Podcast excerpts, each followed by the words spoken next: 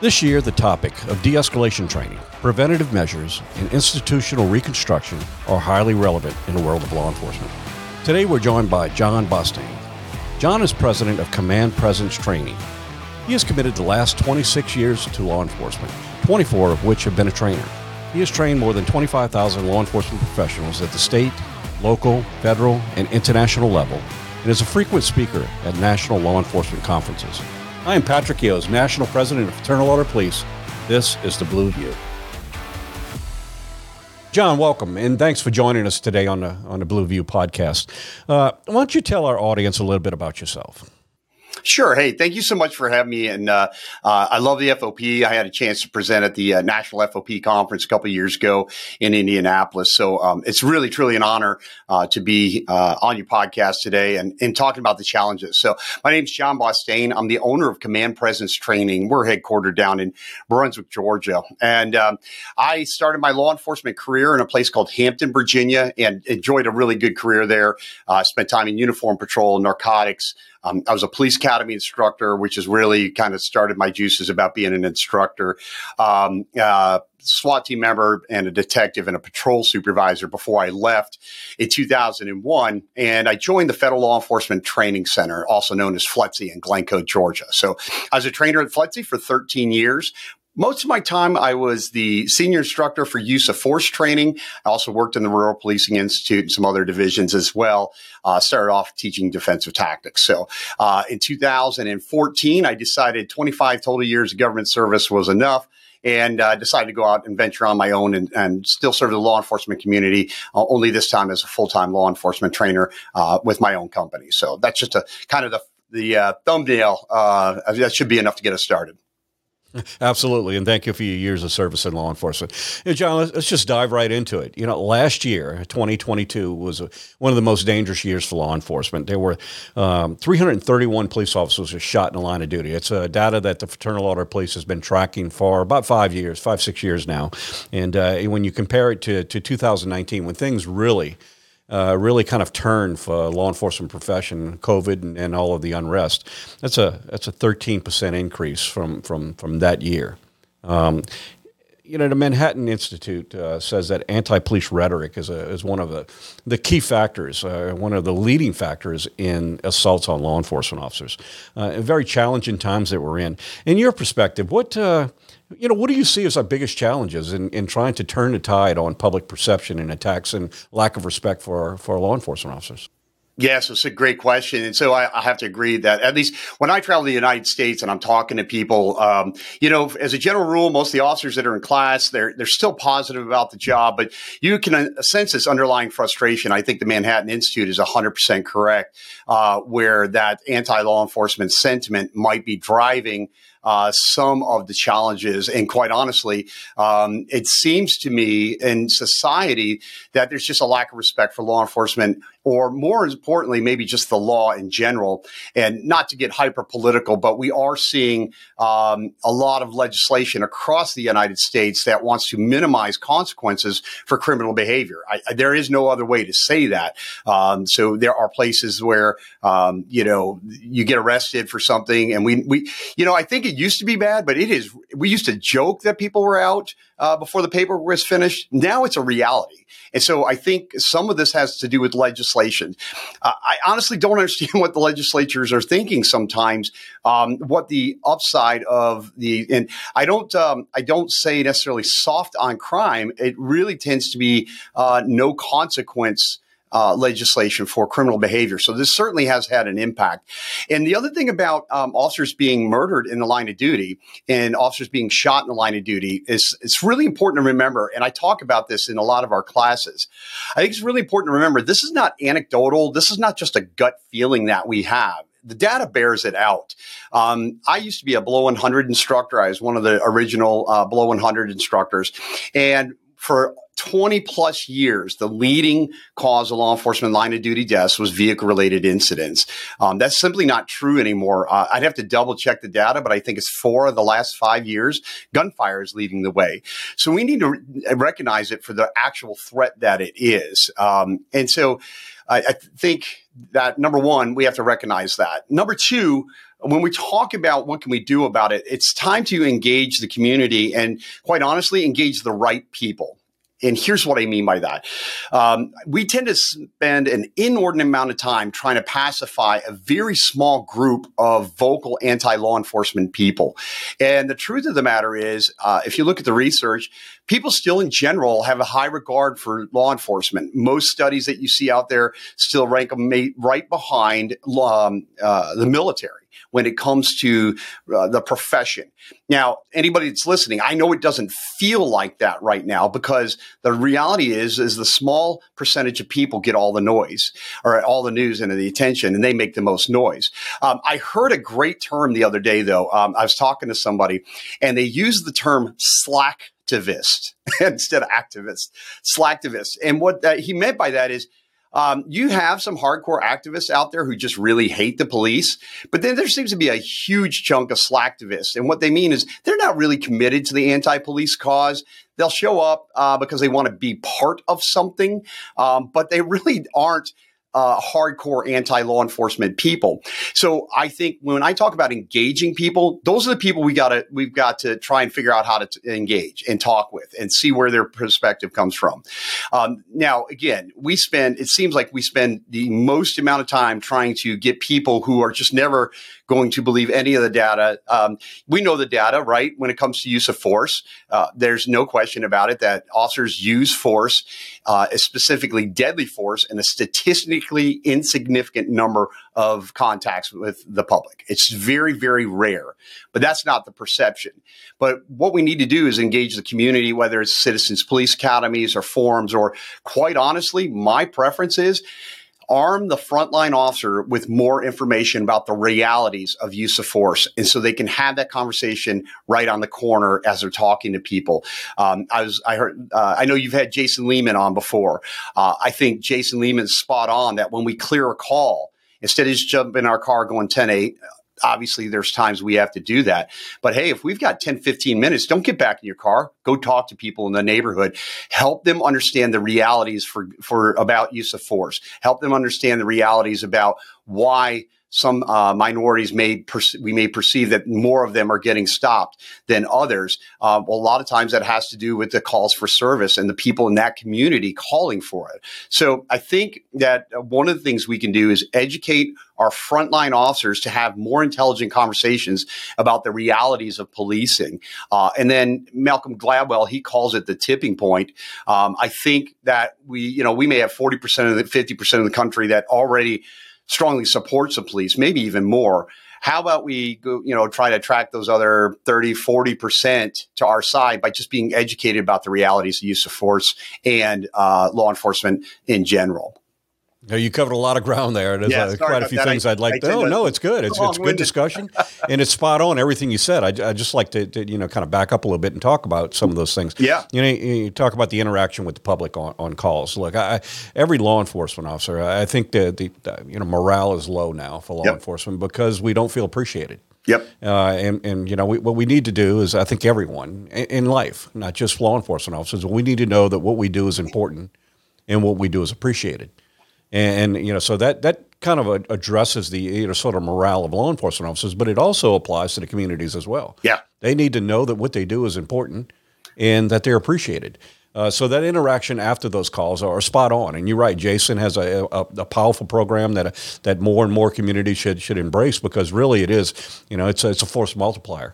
Right. Uh, we grow law enforcement when we work together. If you look at the cities who, who have really uh, a good cohesive group in the criminal justice system where every spoke of that wheel is doing their part, uh, then the community feels valued and, and crime is low. The, the, city, the places where we have one spoke a little a little bent, a little bit off, then it, it, it has a, a profound impact. Uh, I'd also like to you know just uh, agree with you that uh, poll after poll after poll shows that the vast majority of Americans appreciate and support law enforcement.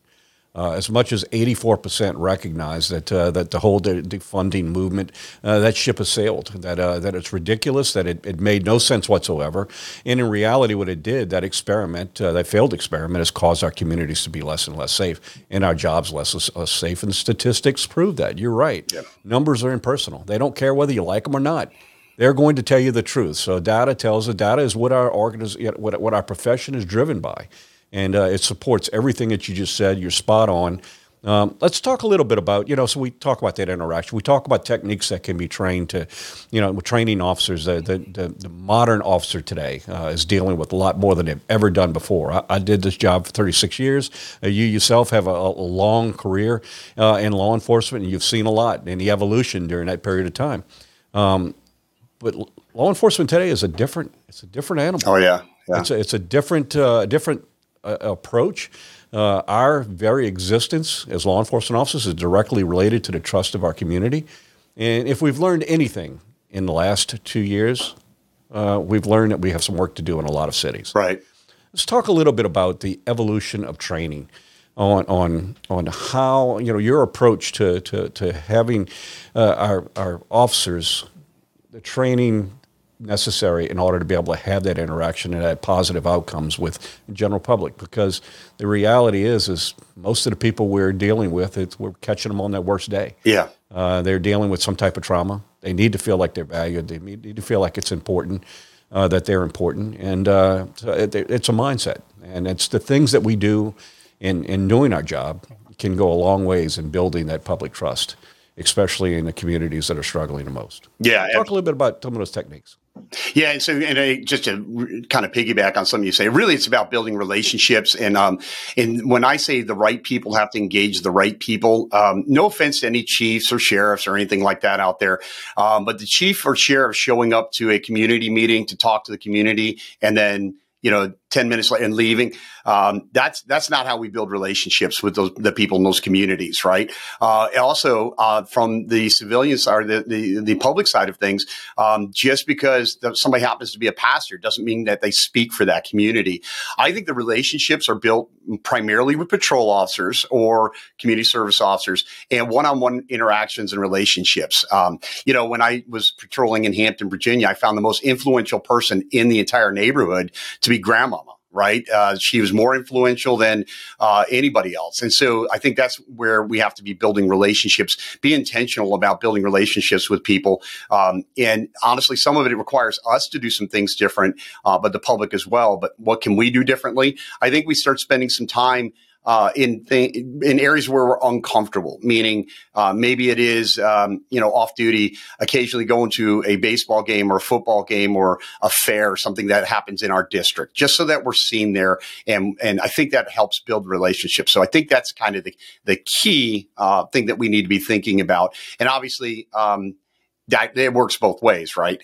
Um, and I will tell you, uh, it, it, makes the difference. You you pointed out some of our cities after uh, the George Floyd and some other incidents, they descend into absolute chaos, rioting, and and I mean, just absolute terrible things. Right, absolutely. But I'll just give you a quick example. I live here in Brunswick, Georgia.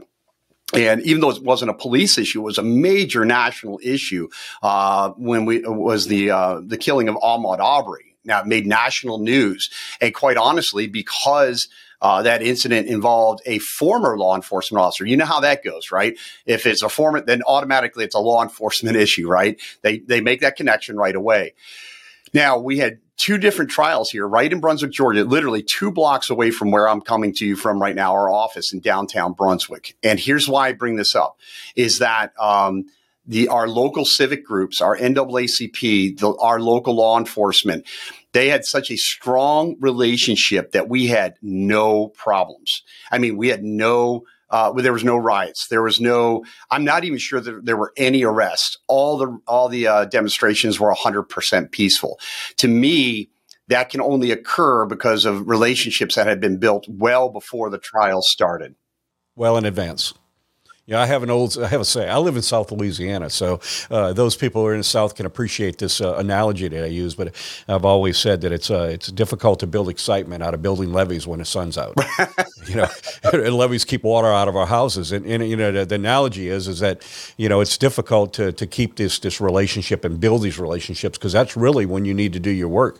When you know when the storms do come, you need to have that protection in place, and you can't build a levee when the storm's here. Right. Uh, so that's uh, you know, maybe an analogy that only applies to a handful of people that are actually watching this, but there's a lot of truth to that. Um, you know, you can't put a roof on your house the day it's raining. Right. You need to do it in advance in anticipation of those days, those relationships that you build. I've always said, you know, and, uh, and I say it quite often. You know, it's not. It doesn't matter what profession you're in. You can be a doctor, you can be a painter, you can be a printer, you can, you can be anything. Uh, at the end of the day, it's not so much the product and the services that we provide.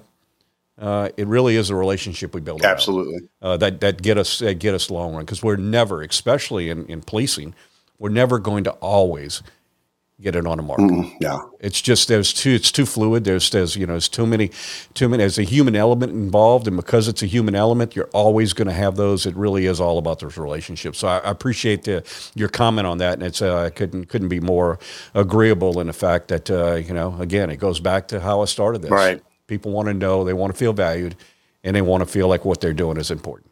Yeah. So let me uh, answer your question about, you know, what are some things that we teach or how do we go about it? We do a program called uh, Dynamics of Officer Citizen Encounters. And I'll tell you just a little bit about where it came from. Um, my goal when we developed that program about five years ago was to figure out, okay, how can I increase officer safety? While simultaneously increasing the quality of contacts that we have with the public. And now there'll, there'll be a lot of argument there, right? Hey, I got, if I'm going to be super safe, it's going to have to come at the detriment of my interaction with people, or I can interact with people in a really high level, officer friendly, but I have to give up some of my officer safety. And our premise is that it's not a either or that we can actually do both. And so we started thinking about um, what gets us in trouble, both safety wise and then with the public. And we came up with an acronym, and this is actually how we teach the program. Uh, the acronym is CLEAR, C L E a R. And we believe if the officers do those five things in most circumstances, I'm, I'm careful about this, right? Because I know the cynics out there. I'm not talking about when somebody rolls out of a car and starts shooting at us. I'm talking on domestics, average citizen contact. If we do these five things in the think clear approach, I think we'll have better quality contacts and we'll be safer. So, what is C? So, C is communication. I don't think there's any argument there that sometimes things go south because uh, law enforcement officers uh, sometimes we don't communicate as well as we should. So I I don't think that's a huge stretch to say if we want to be safer and better quality contacts, um, we have to make sure that we can communicate well. L is legal authority. Uh, and I kind of chuckle when I do talk about this in class because um, we know across. I mean, oftentimes, sometimes we get in ourselves in trouble. And I ask, I ask classes all the time: How many of us have ever arrested somebody for disorderly conduct in our careers? Of course, every single hand in the room goes up. And then I ask the next question, like, how many of us have ever gone to court and testified and gotten a conviction on it? And you know, fewer hands are up at the end of that question. And then part of that comes to sometimes when it comes to legal authority, we get frustrated uh, because we can't get what we want. And so our default tends to be, okay, we'll arrest them for disorderly conduct.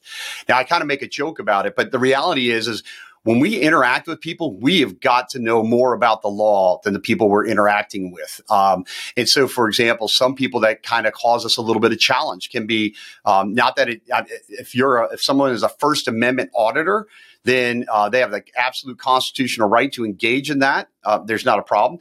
Um, but you have to know what the law is around that. If I'm an officer and I'm encountering a First Amendment auditor, I need to know exactly what their constitutional rights are.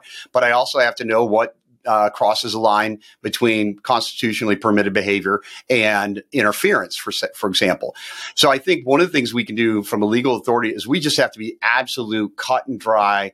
Uh, black and white on what the law is. Um, it gives us more confidence, and then it ensures that we're only enforcing laws that we have uh, probable cause to arrest for. So I think that's important as well.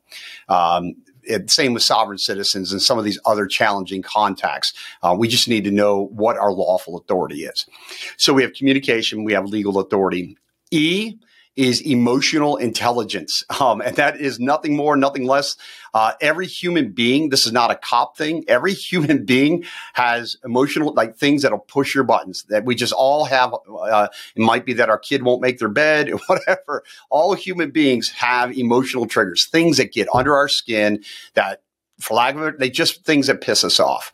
Uh, in the law enforcement world, we have those too that are unique to the job. So part of being good emotional intelligence is simply knowing what those triggers are. understanding that some people out here are going to intentionally push those buttons and that we have a mechanism for dealing with that. So we're aware of what they are, and then we have some self management strategies. The last two parts of Think Clear a is adaptive decision making. This is really where I get into more of the tactical aspects of things. So, um, how do I create discretionary time during contacts? How do I um, stay left of bang? Uh, be quick but don't hurry. Um, how do I make sure that I have the equipment that I ha- need? Uh, do I have multiple tourniquets on my person? Have I, you know, things like that. So, all of that goes into tactics and how do I approach vehicles and things like that. And then last part, so we've got communication, we have legal authority. Emotional intelligence simply means keeping our emotions in check. Adaptive decision making is all the tactics and tactical uh, things that we use during encounters. And lastly, we say R is respect unconditionally. Now, when I say that, people get, oh, here we go. This is that kumbaya. You know, every, you know, everybody deserves a hug. And I don't mean it like that at all. What I mean by that is I'll argue all day that respect is an officer safety issue. And the people who really know this are people that work in our correctional environment. And the reason I say that respect is an officer safety issue is because if we disrespect people, I might not ever personally pay the price for that. But if I disrespect people in the public and start to jade them, the next officer comes in contact with them could be in danger from a person that I disrespected. So we simply call it Think Clear. Uh, it's an acronym for communication, legal authority, emotional intelligence, adaptive decision making, respect unconditionally. And again, if we do those five things in most encounters, um, I think we're safer and we have better quality contacts. You know, John, I, I, I love it. Uh, you know, clear. I, I, I, th- I, think it illustrates something else as well. Um, I, will tell you just a short story. Just last night, there were three of us. Uh, three of our national board members were sitting at dinner, and you know, three here's three cops. You know, do what what three cops do. They they start reminiscing about you know this their days in law enforcement. And I made a comment, uh, and I think it kind of hits home here because I think it's important to say. I made a comment that uh, one of my first days on a job, I, I remember, uh, you know, just a guy I knew for years, uh, kind of pulled me aside. He says, you know, Pat, just, uh, you, you know, you need to get another job. This, this job has changed. And this is 40 years ago. Hmm. Uh, you need, you, you really ought to look at something else. This job just isn't the same. It's just not the same anymore. And so, you know, maybe you need to do something else. And, and, and i say that only because, um, you know, 40 years ago, that we did way we did policing needed to change. And right. here we are 40 years from that day. And I could easily say, you know, policing is just not the same. It's not the same. But the reality is, is it shouldn't be. It's it's constantly evolving. So so the, the you know clear the uh, you know the, the, the the training that you just discussed, the uh, the mindset of dealing with calls uh, and dealing with the public. Well, that just shows the evolution of law enforcement where we need to be. Yeah, so, yeah. Just uh, I just felt felt like I, I needed to to point that out because I think uh, I think the reason why law enforcement changed again is because public's changed. The world right. changed, and because of that, we need to we need to evolve with it. And uh, right. you know, uh, one thing, you know, two things that cops hate the most. Uh, they hate status. They hate status quo and they hate change. Yep, absolutely. Uh, so, so, somewhere in between, we got to figure out a way to, to, to, you know, I think most are getting it, they get it. They know that our evolution of our profession is is vital to our existence, and there are some that we need to pull into it. But whatever it is, we're all going to take this journey together. And uh, yeah, absolutely. So, so, right. I love that. You know, I don't want to shift gears a little bit. We'll come back to to some of the law enforcement challenges, but I want to want to take this in a little bit different, and and and I feel that training is a part of it. I, I you know I look at my evolution in law enforcement, uh, the time that I've been here, and I look at. Uh, at just the, the damage done to law enforcement officers. You know, let, let me tell you my observation. My observation is this: that one thing every law enforcement officer in this country has in common is that we all took this job. We all had psych evaluations. We had physical evaluations. We, you know, we had all of these things necessary to show that we had the, uh, the, the, the, I guess the, the, the right person for a job. Right. And then it doesn't take very long that we're on this job and we start seeing uh, law enforcement officers that are struggling people struggle in a whole lot of different ways. You know, it could be acting out, it could be a number of things. And never once do we ever look and consider the fact that law enforcement officers, because of the demands that are placed on them, are being damaged because of the very job they had. I, I had a guy say something to me the other day, and I thought it was so profound. It, it really is. It just I want you to wrap your head around this. It is difficult to defend humanity without n- losing a little bit of your own.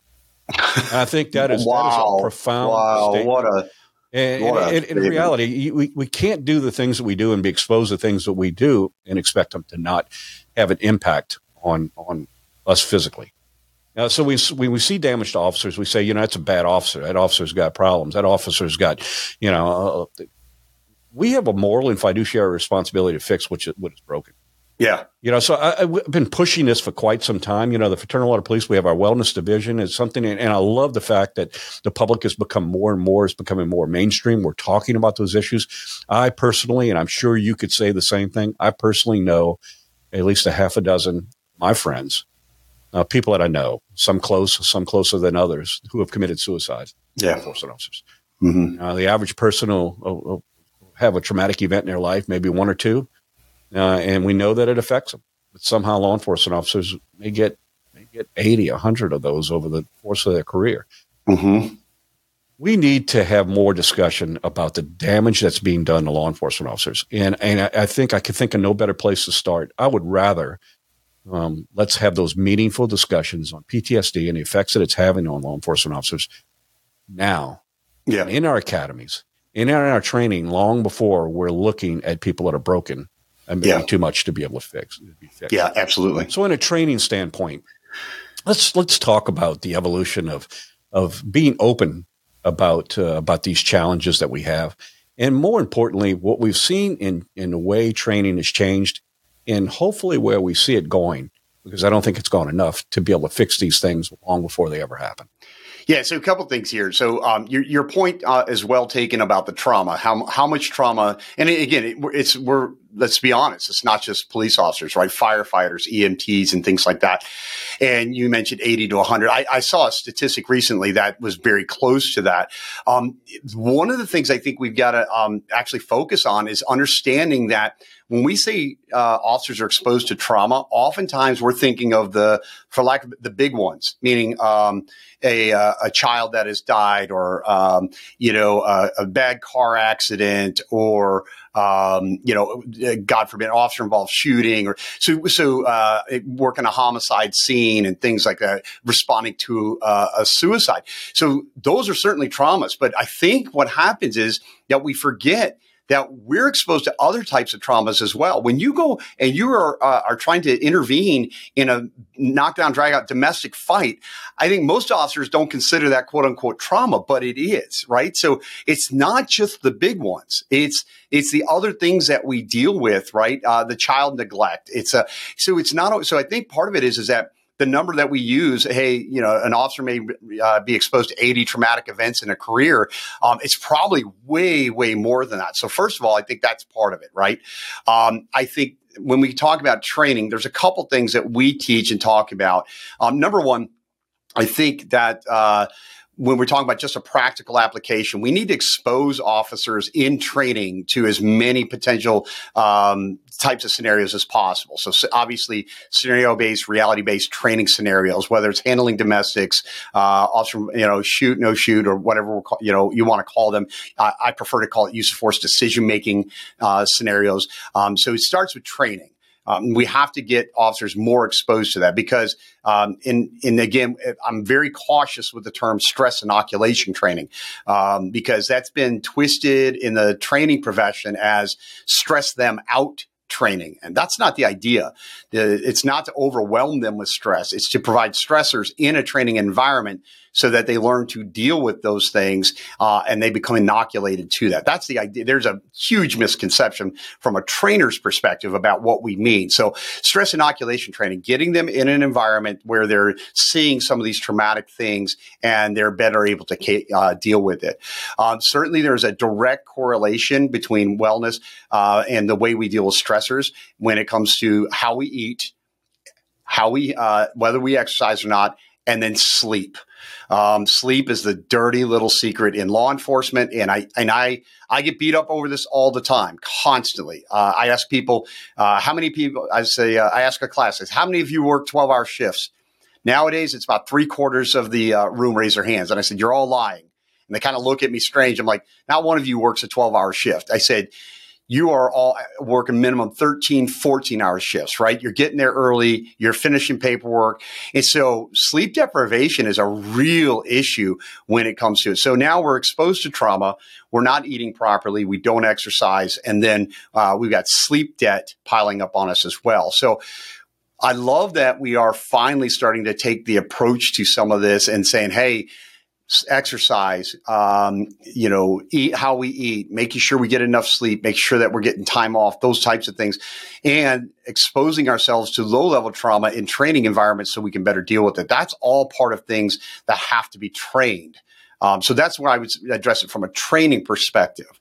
Um, the other thing is is that uh, I think mentoring programs. Very few agencies have really good mentoring programs. Meaning, uh, we tend to just default when I'm a young officer, I just go to a veteran officer, and we both know that can be good or bad, right? If I've got a disgruntled uh, veteran officer who hasn't dealt with their own trauma, that could be a nightmare, right? Um, so I think formal mentoring programs where where we um, and not I'm not talking about peer support. That's another issue. I'm glad we have that available, but I think formal mentoring programs can be really effective in helping us deal with stress. Um, if we've got the right people that are uh, mentoring. So those are a couple things that come to mind, the things that we talk about in our training classes. You know, it's uh, it goes back to uh, how I started this. Everybody needs to feel like what they're doing is important and they feel valued. And those mentoring programs do just that. They help reinforce the positives of what we're doing. So, yeah, can I throw something in here too? Um, so, I, I listen. I love that you know, we all know, right? 10 years ago, I mean, probably even less than that. I mean, especially when we came, I came in 94, right? we knew the, the way we dealt with trauma, right? Uh, a senior officer, probably our FTO supervisor, we probably heard it from 10 different people. We'd see something terrible and we it was the whole suck it up buttercup. It's just a job. Don't let it get to you. You know, yeah. We were, so I love the fact that we're we're changing now, right? So that, that there's no discussion about that. Officer wellness, officer resiliency, those are hot topics. Everybody's starting to do it. Um, I'd love to see a survey of how many agencies, and maybe the FOP has this data, how many are actually implementing wellness programs. So I'm I love that. We're finally getting it right, but I have a, a problem, and I, call, I keep calling it the missing link. One of the major police stressors that study after study after study tells us when you talk to police officers, oftentimes it's not the stress they fe- they face out on the street, but it's the internal organizational stressors, the toxic culture and things like that that are one of the primary stressors that we have. So you can have all the wellness programs in the world. You can have a CrossFit gym and you can have uh, meal planning and you can do all that kind of stuff. And, and you can have CISM and peer support, which we should have. But man, if we don't address the culture, then isn't all that mitigated? Right? I mean, I mean, if we still have people, if we still have toxic leaders, toxic bosses, we still have internal stressors. Well, then, man, we're really we can't we can't call ourselves a healthy organization just because we have a bunch of programs, and and that bothers me too, right? Um, when we some agencies tout their wellness and resiliency because they have a bunch of programs. Well, it doesn't tell me whether your officers are well or resilient. It tells me you have a bunch of programs. I need to know are they engaging in them? How are they participating? Uh, what is the culture around that? Do people feel free to participate in that? So I think there's a missing link here that's not getting talked about when we talk about officer safety and wellness, and that's the actual culture of the organization needs to be addressed. I want to I want to talk about that culture just a little bit and carry that a little further. You know, I think uh, you know really it is it's all, it's all in a way that you present. A culture culture is is you know it's it starts at the top. Everyone feels connected because uh, you know if you have a good culture, everyone feels that uh, again it goes back to feeling valued and important. Uh, what we're doing is important, and it really is the way to do it. You know the the dynamic the, the dynamic you've just described is uh, you know I often you say you tell people see here's the thing you know a law enforcement officer shows up on a scene and they are going to make a decision with whatever resources they have yep. available to them. They are going to take control because not taking control can cause harm to themselves and to others. So that is our mindset. We're taught that first day in academy, and we we continue to you know through our entire career of asserting that authority or say, asserting that uh, that that you know position that we are going to take control of the situation so that mm-hmm. we can kind of maintain it and kind of guide it in in the right direction towards a peaceful resolution. Uh, and those same people that may do this call after call after call after call will show up back at the station and reach into the pigeonhole and pull out a memo of something that makes no sense to them because right. it's change, but it's not change with an explanation explanation that takes you to to some understanding of what the overall picture is. That that's right. culture. That's yeah, culture. Absolutely. That's that's understanding uh, rather than you know you talk about the traumas to law enforcement and recognize that a big part of that is uh, the way that agencies are run. Well, it, that's it. That's it. it. It is you know people need to understand. They need to know that what they're doing is important and how they fit into part of it. Uh, very very good uh, assessment. Just you know we'll, we'll move on to another topic, but before we do, I want you to look into your crystal ball. Uh, you've been training for a long time. And where do you see wellness training going? In the future? Where would you like to see it going uh, in the future? And, and, and you know, again, I, am going back to where I was at. I don't I don't want to lose another officer. I don't want to lose another friend. And people, you know, they they, they struggle in silent. Don't didn't even see it coming. Uh, that that starts early on in, in, a, in, a, in, an officer's career when they're healthy to help them to help them deal with these healthy, um, you know. Uh, uh, avenues in order to be able to deal with the struggles that they that they have that most people don't see. Yeah.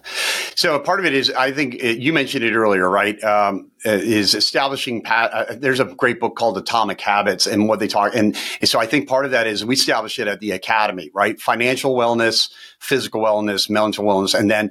Um, so I think that has to start at the academy, and we need to. Um, I, I, you know, I don't know if we'll ever get to the point we can mandate physical fitness, um, but you know, that, obviously that's a part of it, right? Um, so I think that um, I mentioned earlier, uh, we need to. I, will give you a good example. Um, College Station, Texas. It's just happens to be a police department we do a lot of work with. But when I walk in their building, I just feel different um, because of the culture there. Uh, so they've got basically a CrossFit gym. So there's that.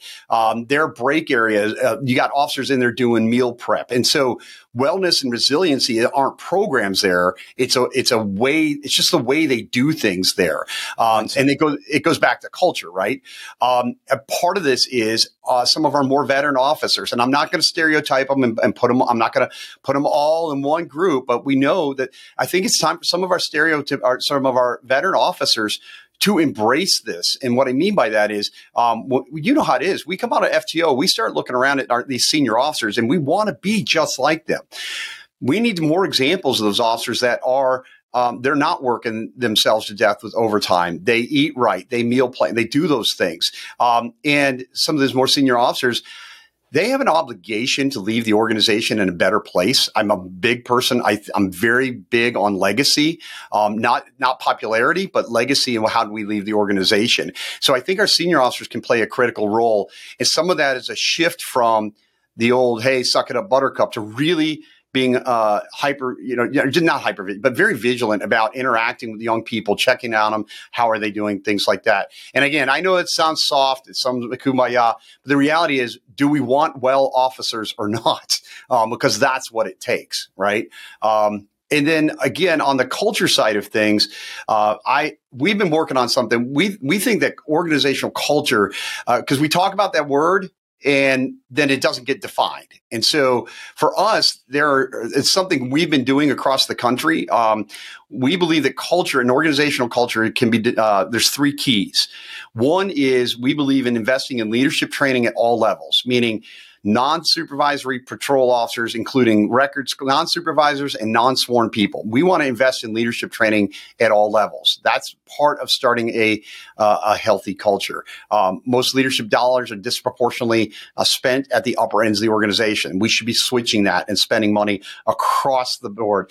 And when I say leadership training, I'm not talking about first line supervisor school uh, or you know, new captain school. Nothing wrong with those, but they tend to be very light on leadership and heavy on management, how to manage sick leave and, and policy and procedure. So we believe in leadership at all levels.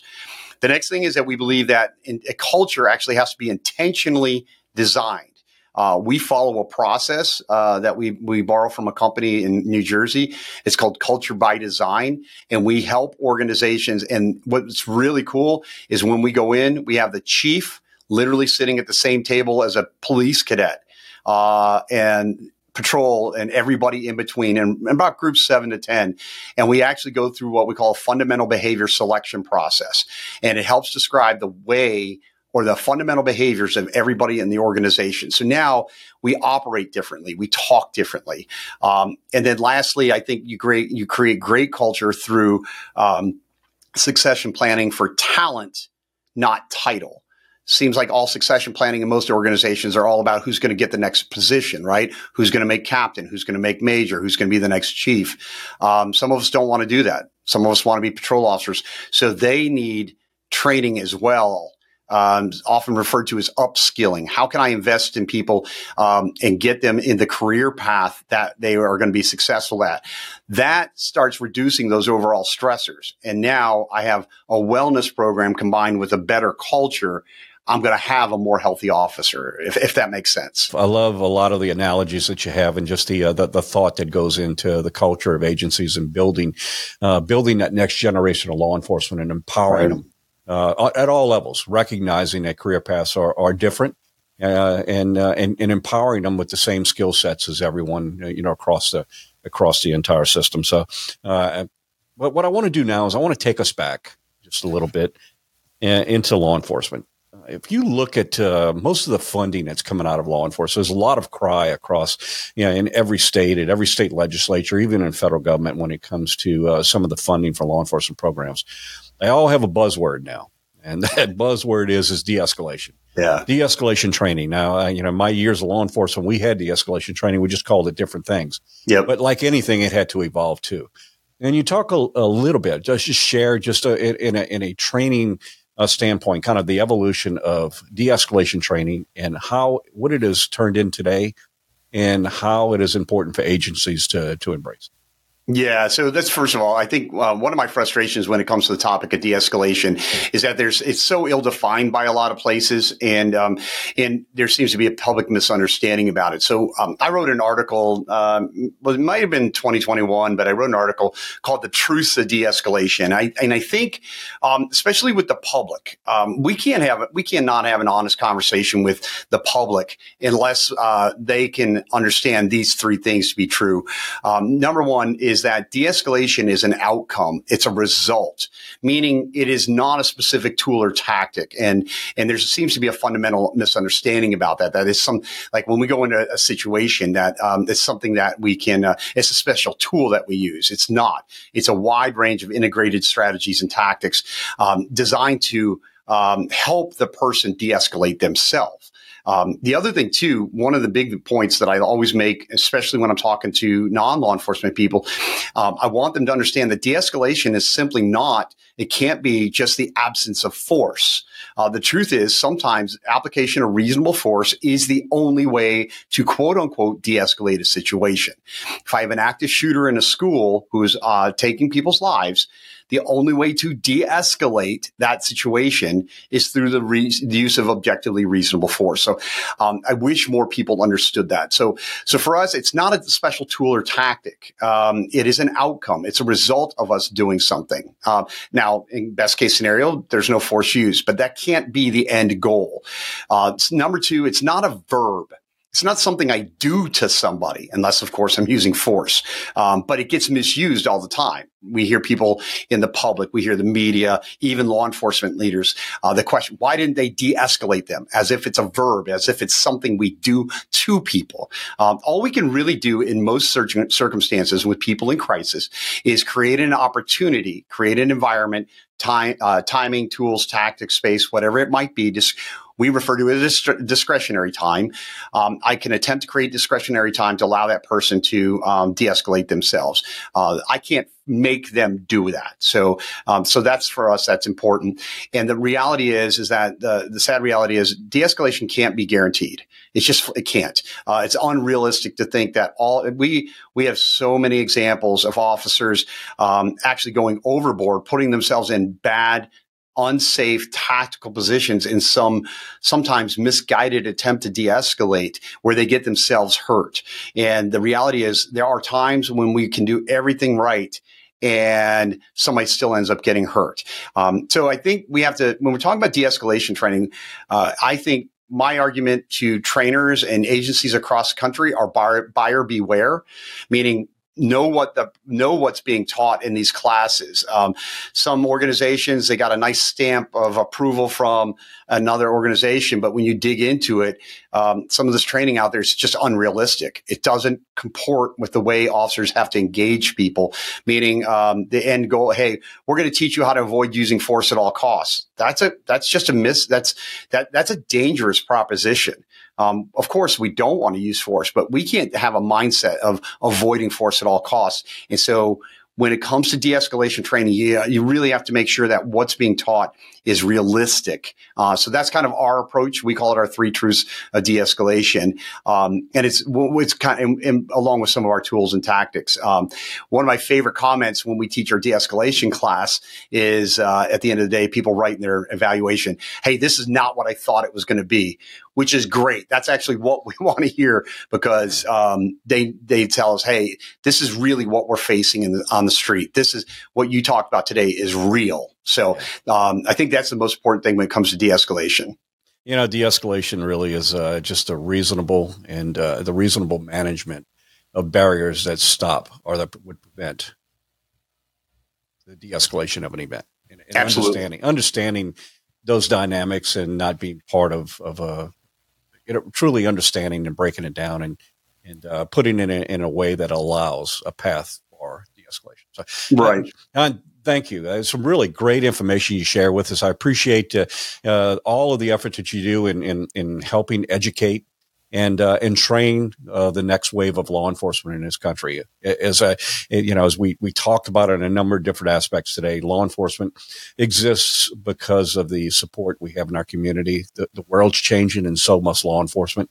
And these these new te- techniques are important for the for modern law enforcement. And I appreciate all that you do with it. So let, us go ahead and wrap this up. If you could, uh, I'll give you a chance to some some final thoughts, and then I'm gonna you know ask you to tell us a little bit about how if someone wants to know more about the services that you provide, how can they how can they get in touch with you, and, and how can they uh, learn more about uh, about your services? Sure. So um, our our mission statement at Command Presence Training is very simple. Uh, we educate and empower people everywhere so they can serve the public. That's what we exist to do. Our job is to empower and educate uh, public safety officers across the United States. Um, we uh, we do that through uh, leadership training officer safety training and instructor development training. And we deliver it literally from Miami Police Department to Fairbanks, Alaska. So we travel the entire United States. Um, but we're driven with that idea. How do we empower and educate people everywhere uh, so that they can serve the public? And people can find out more about us by just simply visiting uh, www.commandpresence.com dot net dot net.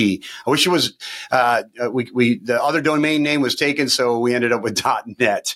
Um, or uh, you can email me at j bostain, which is b o s t a I N. Jay Bostain at commandpresence.net. We'd love to talk about um, uh, what we're doing uh, as far as building culture. We actually have a, a, summit. We call it the Converge Leadership and Culture Summit, where we do the things I mentioned earlier. Uh, we provide leadership training at all levels, and we help organizations design their culture. And we've had great success. So uh, we're doing a lot of fun stuff. I have an incredible cadre of people. I'm truly honored and blessed to uh, to have the people that we have. So I'm here. Um, welcome to answer any questions. And we look forward to the opportunity to work with anybody who is wanting to simply uh, get better at what they're doing. Great. And John, thanks again for, for joining us. And to our viewers and our listeners, thank you for tuning in to the Blue View, where we talk about the issues that are so vitally important to the men and women who suit up and show up in communities across this country every single day. Thank you. Be sure to subscribe on Apple Podcasts, Spotify, or anywhere else you get your podcasts. To get the latest from the National FOP, make sure to follow us on Twitter and Facebook at GLFOP and on Instagram at FOP National. Thanks again. We'll see you next time.